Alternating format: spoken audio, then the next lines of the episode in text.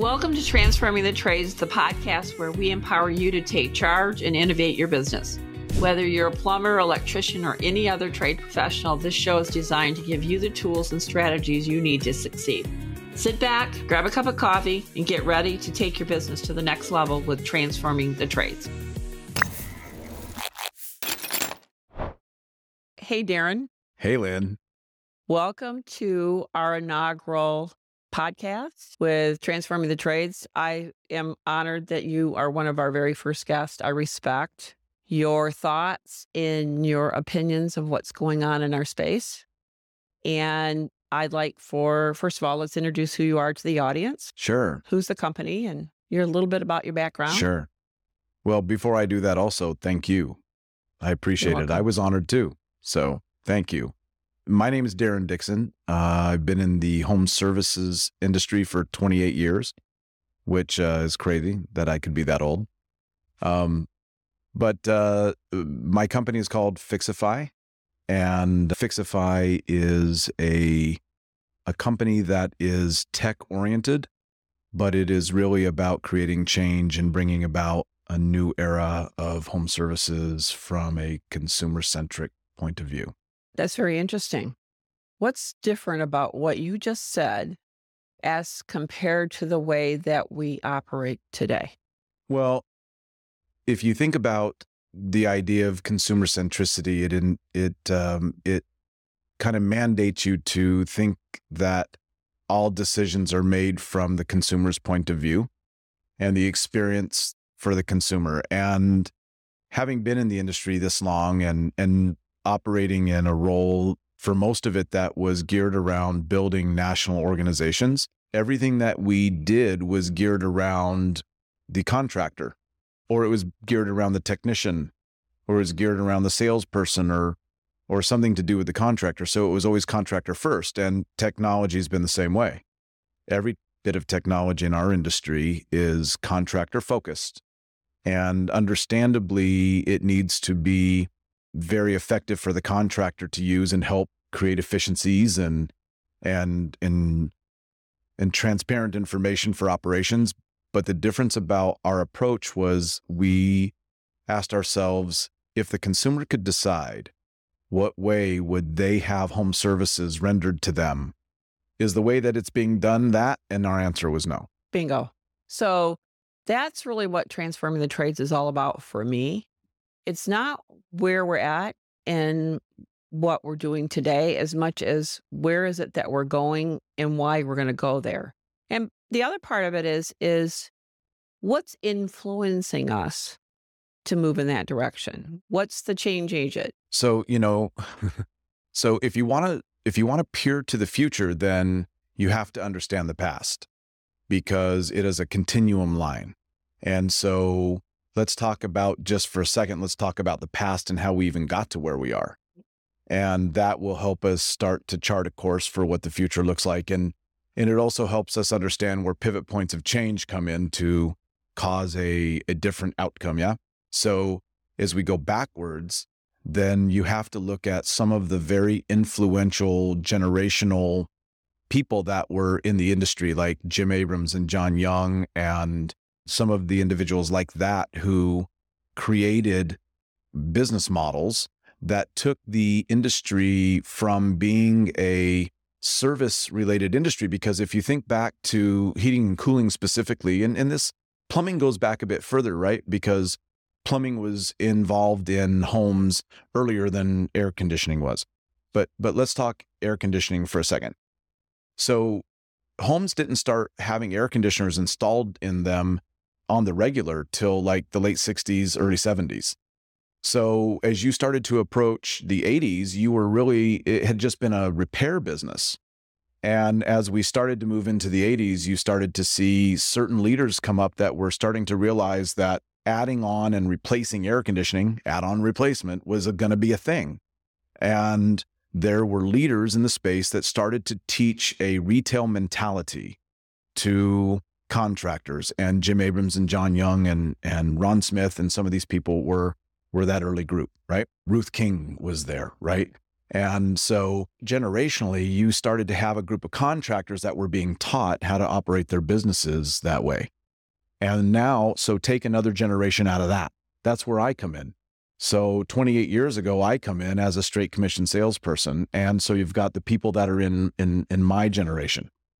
And then from there, we took some of their teachings and we advanced it to another level.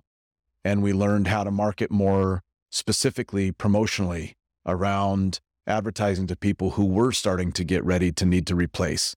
And right? And then and then you take the generation that came from there like the the guys today that are out here that are still in that business model and they're still they've but it's changed a little bit they're now realizing rather than advertising promotionally to people who might be in the mindset of changing we could advertise to people who need tune-ups or need repairs and let's focus on how we get those people to replace and let's sell. And so that is really what's gotten us to where we are today. And and so that line if we take that line and we follow it what we see is that even where we are today our feeling is that we have lost sight of the consumer services side of what we do.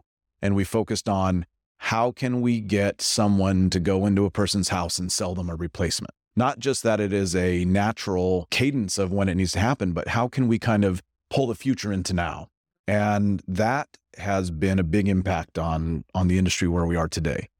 And now we've gotten to a place where in many cases consumers idea about what's going to happen when someone comes into their house to perform some sort of a maintenance is that really someone's coming here to sell me something. Right. So we've changed the perception. Yeah, we've become really more effective at teaching technicians to go into a consumer's home and sell them something. And it's interesting to me, and I, would be interested in what your viewpoint uh, is on this, but our viewpoint on this is that the industry today values a person who's called a technician on their sales ability higher than their technical ability.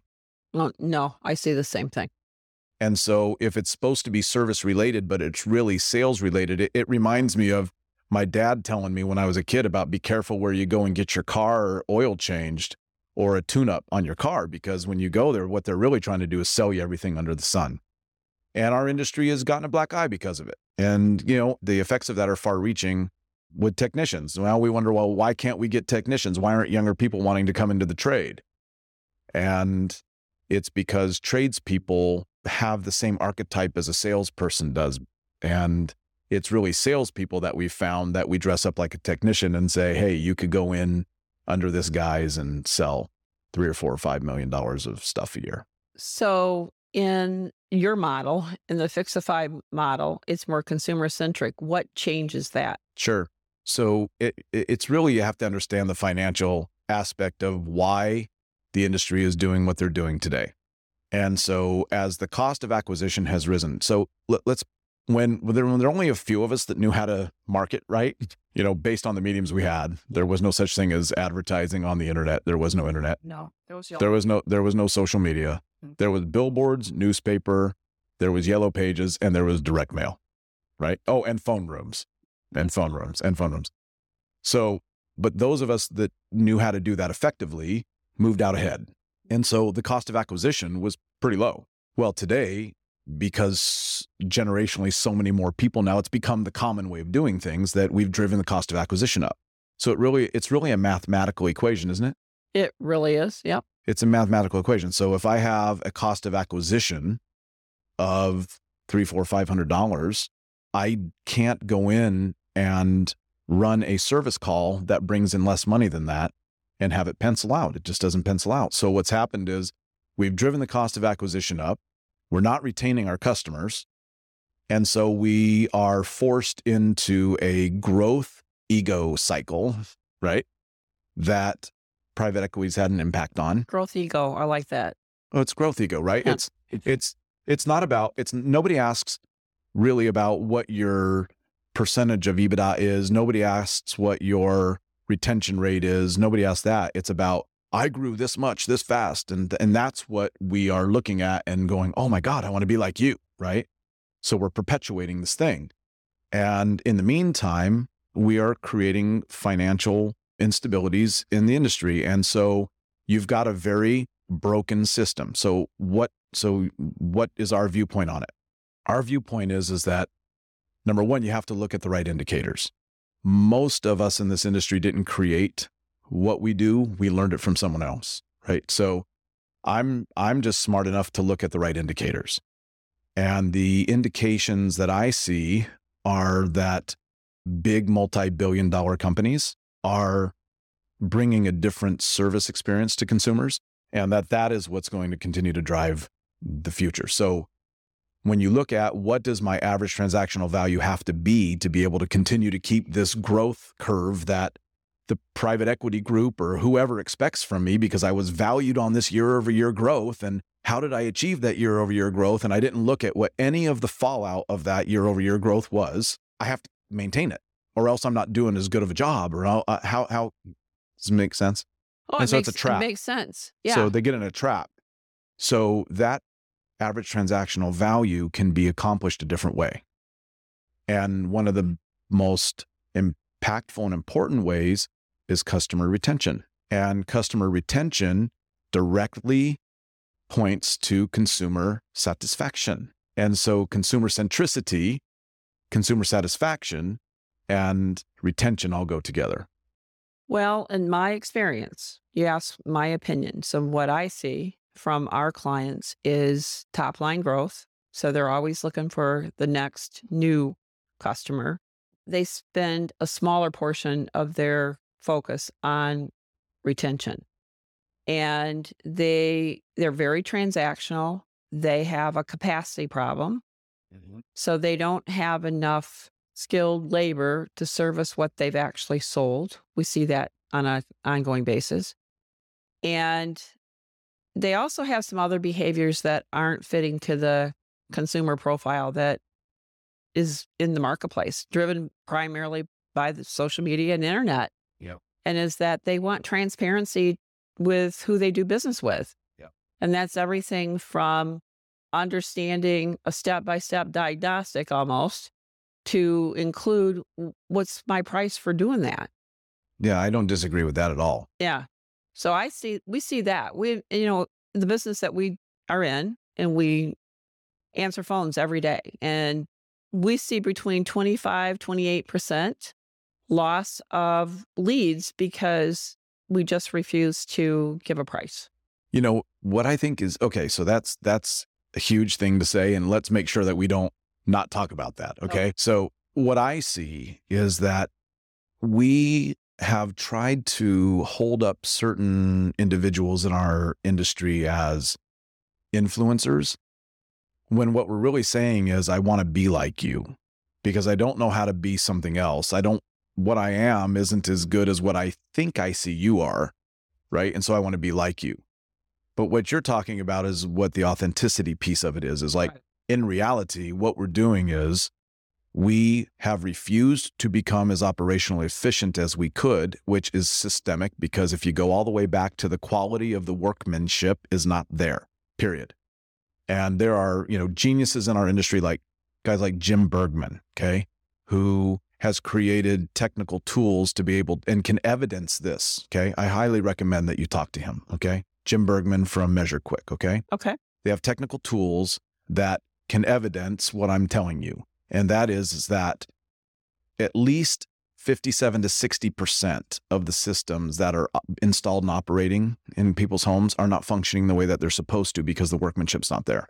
So, same thing with service calls is if you send a non-technical person there to accomplish something that's not being a comprehensive evaluation diagnosis of, of what a system's doing, it's like going to a doctor who just writes you prescriptions all the time. Right. So now you're living on prescriptions. You're not really getting to the root cause of what's really going on.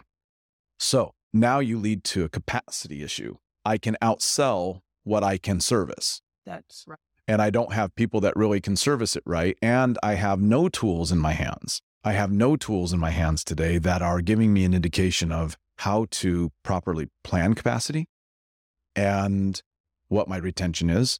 And so now you have a disproportionate balance of I advertise, advertise, advertise, but I am out advertising my capability to even service or or go see what I'm advertising because I don't have any tool in place to actually help me say, hey, you know what? You need to back off on your advertising or you need to add five more technicians. Mm. So it's systemic. Now, to what you said about transparency, I think that there's not enough credence being played to, uh, given to how consumers want to do things in our industry. We give a lot of, I see a lot of excitement around ingenuitive ways to market, but yet we show up and we do things in old and deteriorated way. Well, you know, another interesting piece to this too, Darren, is over the three, four years, especially with the whole COVID thing, home ownership has went down. So we have less homeowners, more renters. Mm-hmm. That says to me more service work. That's what it says to me. Mm-hmm. And less, and there's more an appetite more to uh, keep it running than to replace it. Yeah. Yeah, I don't disagree with that either. And it's and it's it's it's the economics of it. You know, rent goes up, food goes up. Guess what? Something's gonna mm. be on the back burner. Mm-hmm. My experience for 40 years has been this goes on the back burner. I don't replace it. I fix it until it can't be fixed again. Yeah, I don't disagree with that. And I mean, all the indications are there, right? You hear it. You hear it all over the industry. You hear people saying, "Oh, we're down. We're down. We're down." But the but but the world's not down. I mean, no, it's they're down because it's a direct indication that the pendulum has already swung. And what you have is again, you've got very large multi-billion dollar companies that are changing the way they recognize the macroeconomics of it and they and most of the people in our industry don't understand what macroeconomics is. So if you're looking at macroeconomics then you understand that what we have to do is we have to be able to proportionally increase the cash flow of a household. If you don't increase the cash flow of a household, then you are you are going the wrong direction and inflation is is having a negative impact, right? Right. So as our industry starts to look at macroeconomics, or if you think about macroeconomics as you're looking at our industry, then what you're going to recognize is that either A, we have to become far more operationally efficient so that we can continue the replacement cycle, but, a, but at a much smaller gross profit dollars, mar- percentage, whatever so you quantity want. versus whatever, quality. It's right. Right. And then we have to be able to bring a service solution to consumers that also pencils out for service contractors. And that's so you ask me, where do I see the industry in three years and then in five years? Where I see it is that there will be 20 to 30% of the contractors, if not more, that today think they're in a good place that will be out of business. And the reason that they will be out of business is because they will go bankrupt and they will go bankrupt because the consumer will no longer continue to respond to the old advertising gimmicks that are happening in our industry, in which we are not truly intending to deliver what we've advertised. Creating true value to that consumer. Yeah, but I mean, like, think about yourself as a consumer. If you responded to an offer, but every time that that offer you you whether you went there or they came to you, it was really some second agenda. How often would you continue to do business with that person? Correct. And and the communication mechanisms that we have now with Nextdoor and and all of these different social media platforms, people are open and very quick to talk about what they did and didn't like. And contractors are stuck in this bullshit where they have these services that are telling them here's what your customer service star rating is because they're filtering out the ones that that didn't say what they wanted them to say because Google reviews are now more of an advertising mechanism than they are really a consumer satisfaction machine. And so if I filter out the reviews that I didn't want to have to see so that the world sees me a certain way and then I believe the ether or I've taken the ether and I believe it, that I'm stuck in a cycle that's going to drive me out of business. So, three years from now, we believe that the most common way that consumers will get service to their homes is in a subscription product. And every indication is saying that. The problem is that the behavioral change necessary for a contractor to convert their business to that sort of offering is not easy. It's not easy. The behavioral change alone isn't easy. But then there's also the mechanism of, in most states, you cannot legally offer such a product. And I'm not talking about have everybody on a maintenance agreement. We're talking about a subscription product that is how the consumer pays for their repairs. And that's not something that you can just put into place because there are laws that say that, you know, to offer some sort of a product that meets certain insurance tests, you have to have certain kind of licensing and you have to have certain kinds of financial Stability. right? And you Mhm. have to escrow a certain amount of money. And, Mhm. and now again, you're talking about a big actuary table that most people don't even understand. However, studies say that 81% of consumers prefer a subscription product for their services in their home, and that 56% of the market is still available. So the inverse of that is that 44% of the market is no longer available. So when we start to ask ourselves, why is it getting harder? Why is cost going up? You can see the vicious cycle. so cycle. if I'm a contractor today, how do I start thinking about this? What do I need? What's my checklist? What do I need to do to be prepared? Well, I think you can't really be prepared until you understand and believe what the starting point for your business is, right? Be educated. First of all, you have to be able to really understand what is the impact of the way that we're doing business today on what consumers think about our business, really what they think about our business. Retention will tell you more about what consumers think about your business than what you think your Google reviews say. And unfortunately, I've never met a contractor, even in the most sophisticated that I've talked to, and, and we're talking about like the top ones, right? That if you ask them what's your retention rate, they look at you and they go, yeah, they're contractors, which means that they contract, which means that each year as the year starts over, they have to go out and recontract the amount of business that they did the year before. And if they want to grow, they have to contract more business and then they start over the next year. Do you have any evidence of that? Do you have any data that talks about retention? Yes. So I won't say the name of the company, but a very large company was purchased for about $4 billion in January by a company that has about $890 billion of assets. And their indication is that, as I said, 81% of consumers want a subscription product and that 85% of their subscriptions stay intact. There is no contractor that I've ever met, including myself when I was in that part of, you know, my life. Like I didn't know. I didn't even I didn't even think about that. I was get more leads, sell more systems. You know, what's our average ticket? What's our turnover conversion percentage? What's our average I mean, you know, same thing, same thing. And fortunately being able to come to a different vantage point, I was able to look at some different pieces of data and yeah. So, I mean, realistically, once these relationships get put into place, they stick. But there's challenges in them as they exist today. There's no, it's not hard to understand that for the consumer, it's more cost effective to pay a subscription price, right? It's easier. I mean, it's, like it's more, leasing your vehicle. yeah. I mean, I you know, no, I think, you know what I think it's really more like? I think it's more like, do I want to go down to the video store and have to try to find a video tape to rent, right? Okay. Or, or buy, Yeah. or go and buy one and have to build this collection this that I may watch once in five years, or do would I rather pay eleven ninety nine a month to Netflix, and I anytime I want to watch anything, I have the I whole just- library. I just stream it, right?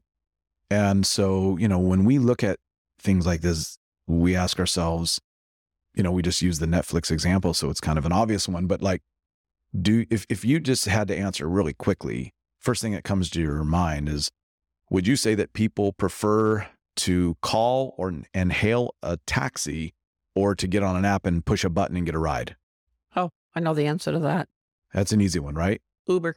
we we already know it because because it's one out or do we believe that people prefer to make their own coffee before they leave for work or that they would rather go through a drive-through in which they've ordered a cup of coffee on an app and just drive through to pick it up which do you think they prefer They're driving through the drive-through. consumer behavior is telling us that right hmm do you think that consumers prefer to have a technician come in their home and try to sell them a bunch of stuff or that they could have a transparent interaction with someone where they paid and a certain amount per month, and it, the repair is already covered. And uh, he says, "Okay, Darren, it's done. See you next time. If you need us, just click the button." Well, today in today's world, I mean, homeowners are more conscious of budget as you know they've been in 20 years, and so it's they don't want surprises. Mm. The element of surprise for the consumer today is just not well received. They're not emotionally prepared, they're not financially prepared. And so that's what's driving this behavior. I agree with you. The one thing that I hate more than surprise is manipulation. What I really don't want is I really don't want to feel manipulated in my home where I don't really know. I don't know. All I, I have to kind of take your advice for it. Of I have to take your advice, right? And or or I can keep sweating and be miserable and have two or three more people uh come and one of them won't show up and the other one will show up and do the same. You know what I mean? I do. We're I trying do. to get our lives back. We we don't have any room for chaos, okay? Like friction. We don't none of us want that. Everything we do in our lives is about how do we be how can we be more uh streamlined? How can we make it easier? How can we do more in less time? And so the old model just doesn't fit anymore. And it doesn't matter that we're using social media and it doesn't matter that we're using online resources and all the stuff that we're doing to get customers. It's about once we get to their house, we're still doing the same thing. And so we believe that if you can make it faster, easier, and more affordable, you're disruptive. Because everybody has this, oh, well, you could be faster or you could be better, but you can't be more affordable. Or you could be affordable when you could be better, but you can't be faster. Like you got to choose two. I don't believe that you have to choose two. There's a lot of business examples in our lives right now that you don't have to choose two. You can choose and have all three. And when you do, they're disruptive. So So tell us how Fyxify is going to enable this consumer and how do others in our community learn more about Fyxify? So yeah, so like what's the point, right? What's the point? Well, first of all, there's a big portion of the industry that we haven't really talked about that I think I should at least kind of tell you a little bit about Sure. before we Sure. before I say that. And that's the way that we facilitate consumers to have the ability to replace systems in their home. And it's a very, that's another broken system. And so I think that uh, Fyxify's focus is on how do we create an environment in which people are able to proactively replace systems in their home, lower the cost, improve the effectiveness, increase the quality of the work, and make people's lives easier. That was my lease car example. I always want a new car. Well, you know, it's like, I mean, realistically, if when you want to get a new air conditioning system, it's not really because you want to. It's because if you're proactive, it's because you feel that it's the responsible thing to do. Mhm. Right. The people that are buying at the time of a of a repair is uh, you kind of caught me and I wasn't ready, and so now I got to do something. Right. So, number one, by giving consumers a more manageable service product to be able to use to have a longer period of time to choose between do I have to repair this and replace it is one answer. But the other answer is for those that are proactive because there is a real replacement cycle, right? I mean, efficiency has a lot to do with it. There's Sure. a lot of changes coming in laws with electricity or electrification and, you know, manufacturers that are coming on the scene today that don't even make furnaces. So, okay. And so with that being said, the ability for today for a consumer to get the information they need to buy a new home comfort system for their house is a very painful process. If you wanted to buy a new one and you were calling around to get a price, what are you going to hear most often on the phone? What are you going to hear? Sorry, can't do that for you. You're going to have to come out, right? And not only can do we have to come out, but got to make sure that both homeowners are there and, you know, and da da da. Well, why can't, what? Nope. If you can't get them both there, call us when you can. Yeah. Right. I mean, that not that the experience today? Yes. And if I want to get three estimates so I can kind of try to make an informed decision, I have to go through that pain three times. That doesn't sound consumer centric to me, does it to you? Well, not when people work and have kids and all this busy stuff in their life and have to juggle all these things. No. I would never be so busy as to want to have to go through that three times anyway. Like, Mhm. so not busy. no thanks. But anyway, the point is, is that as this has been known for a long period of time and and most people just don't want to accept it is that the way that people buy systems for their home is going to change period and it's not cuz I say so it's just because it is it's it's inevitable it's it's behavior right so okay now you say so so what is Fyxify doing for this the answer is bring to market very soon a product that contractors can use to offer to their customers that is a subscription product that will help them build MRR and ARR into their business. And, you know, if you're listening and you go, oh, well, that means that we have to use your software to run our businesses, that's not true. Um, that is, that's, that's something that we offer to contractors who need it. But really, what we are is a business solution company for contractors and consumers. The subscription product will be available very soon by the first of the year. Are we the first? Is this the first announcement of it? I have not gone on publicly and said this before. I'm a little nervous now. So, uh, so we've been we have a large partner that we have been working on this with, and the key to me, see, the thing about this, Lynn, is if you're going to create solutions that are good for everybody, you have to think about everybody in the process. And I understand contractors, and I know what they need.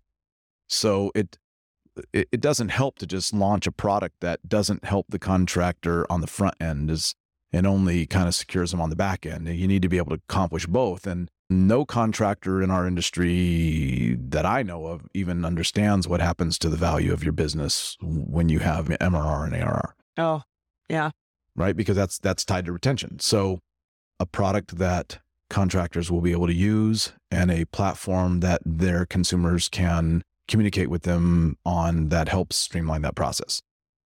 The second piece to it is a product that contractors will be able to use and plug into their website that is a comprehensive conversion tool for replacement sales and not just did it generate a lead that now you send somebody over there to try to sell. It is literally a product that allows the consumer to complete a transaction on the purchase and for, of replacement for the heating and cooling system and the streamlined process on how to make that work right for everybody involved.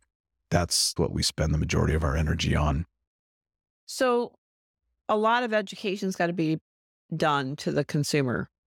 I don't think, I, you know, I, I'm not trying to be contrary, but I don't think so. I don't think contra- I don't think consumers, I think the thing that shocks consumers most is when you tell them that you got to send somebody to their house first before you can give well, them. Well, but I think that's the expectation. So now the consumer market, let's call it, you know, we're in Orlando, right?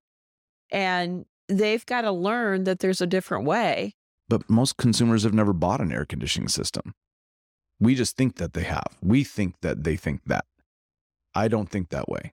I think that most of our customers in the next five years, because we're talking three and five yeah, years, three right? and five. Yeah. They're millennials. They've never bought an air conditioner. They don't know that you're supposed to have a bunch of people come to your house and sit down at your kitchen table and try to sell you things.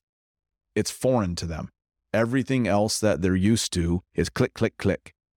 Carvana. Even if you don't buy it and have it delivered to your house through Carvana, the majority of people today are buying their vehicles after they've done the the the needful thing online. And I may have to go down to the dealership and actually pick it up and sign a piece of paper, but that's going to change soon too. And so I believe that if you look at most millennials, this concept of having someone come in your house and try to sell you something is foreign. So I don't think we have to re-educate. I think we just have to facilitate. Just be there when it's going to happen. Yeah just be there and let them know that just let them know hey here's how easy it is instead of having to go oh there's this whole new way i don't think they understand how it's supposed to be anyway so that's you know now if you've bought air conditioners in the past which most people haven't now you and i are biased because we're in it right we're in it we well, think and I've bought an air conditioner, so yeah you but know, you're I- also from the trade uh, yes, I am, and but I can also feel the pain. So yeah. yeah, so so i don't disagree with you and and, and guess and we're also not saying that everybody wants to do it that way hmm but a lot do right. And the and what we don't know today is how many people would do it differently if they already had the ability to do so. Oh, I, I think that is a profound statement and so true. It's hubris. That's why I asked the question, why, how do you educate? Because I think if they knew, Mhm. they would just go, okay, I know what I'm going to do. So our mechanism is, you know, through we have we have a very strong digital partner that we work with that uh, can help put this on your website. Basically, somebody comes to your website and they want to replace their heating and cooling system and that's what they're there to investigate. They can bring it all the way through to transaction.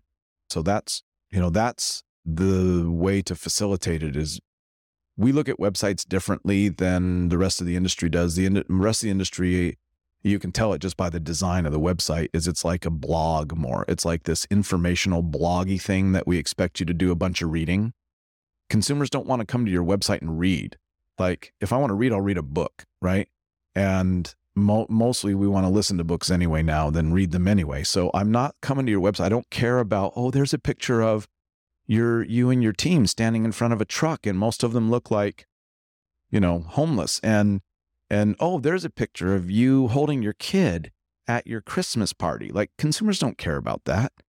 We don't care about that. I, I'm not, I don't, I want to come to a website I want to do business.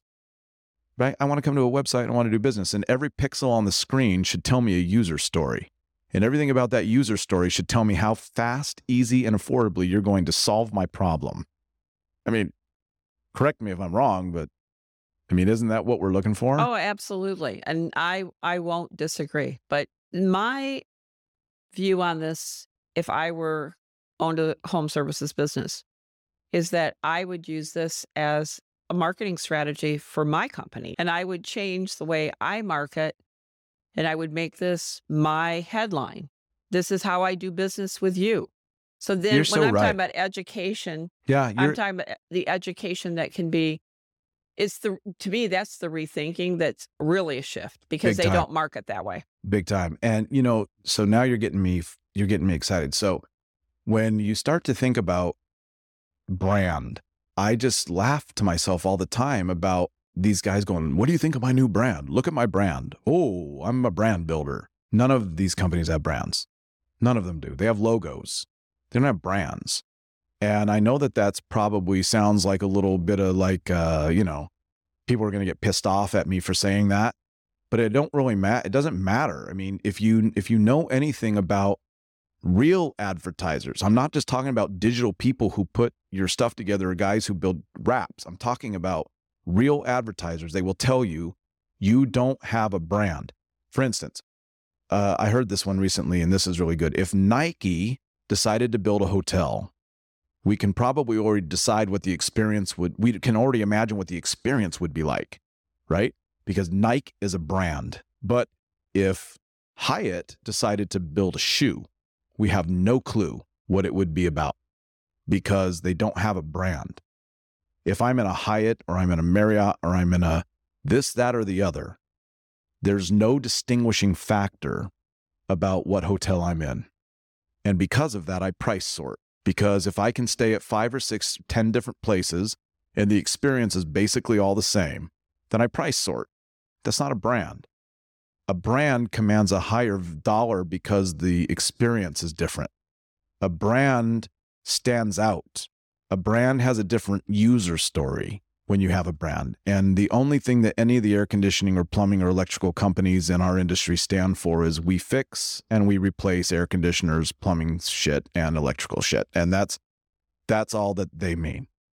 So when you start talking about looking at a brand and saying, what could I do to establish myself as a brand? We're establishing ourselves as a brand in Fyxify Home Services. Is that that you know, we already have our first independently licensed location. We're working on five or six more right now.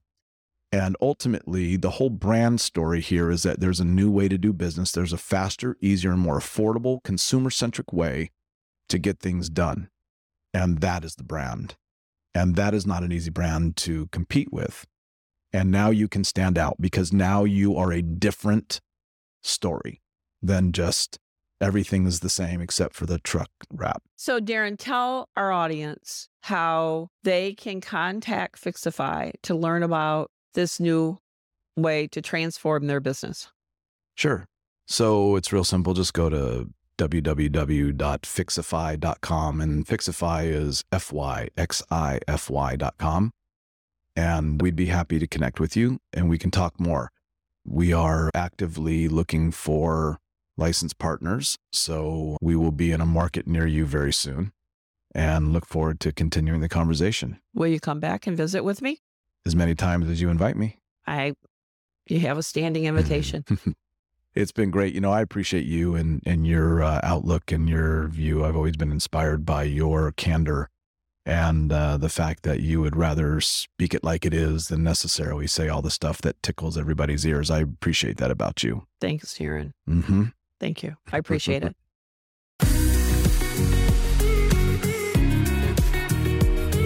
Thank you for tuning in to Transforming the Trades. We hope you enjoyed today's episode and gained some valuable insights and tips for your trade business. If you found this podcast helpful, be sure to subscribe and leave us a review on your favorite podcast platform. And don't forget to check out our website where you can find additional resources and information to help you grow your business. Until next time, keep innovating and take charge of your success.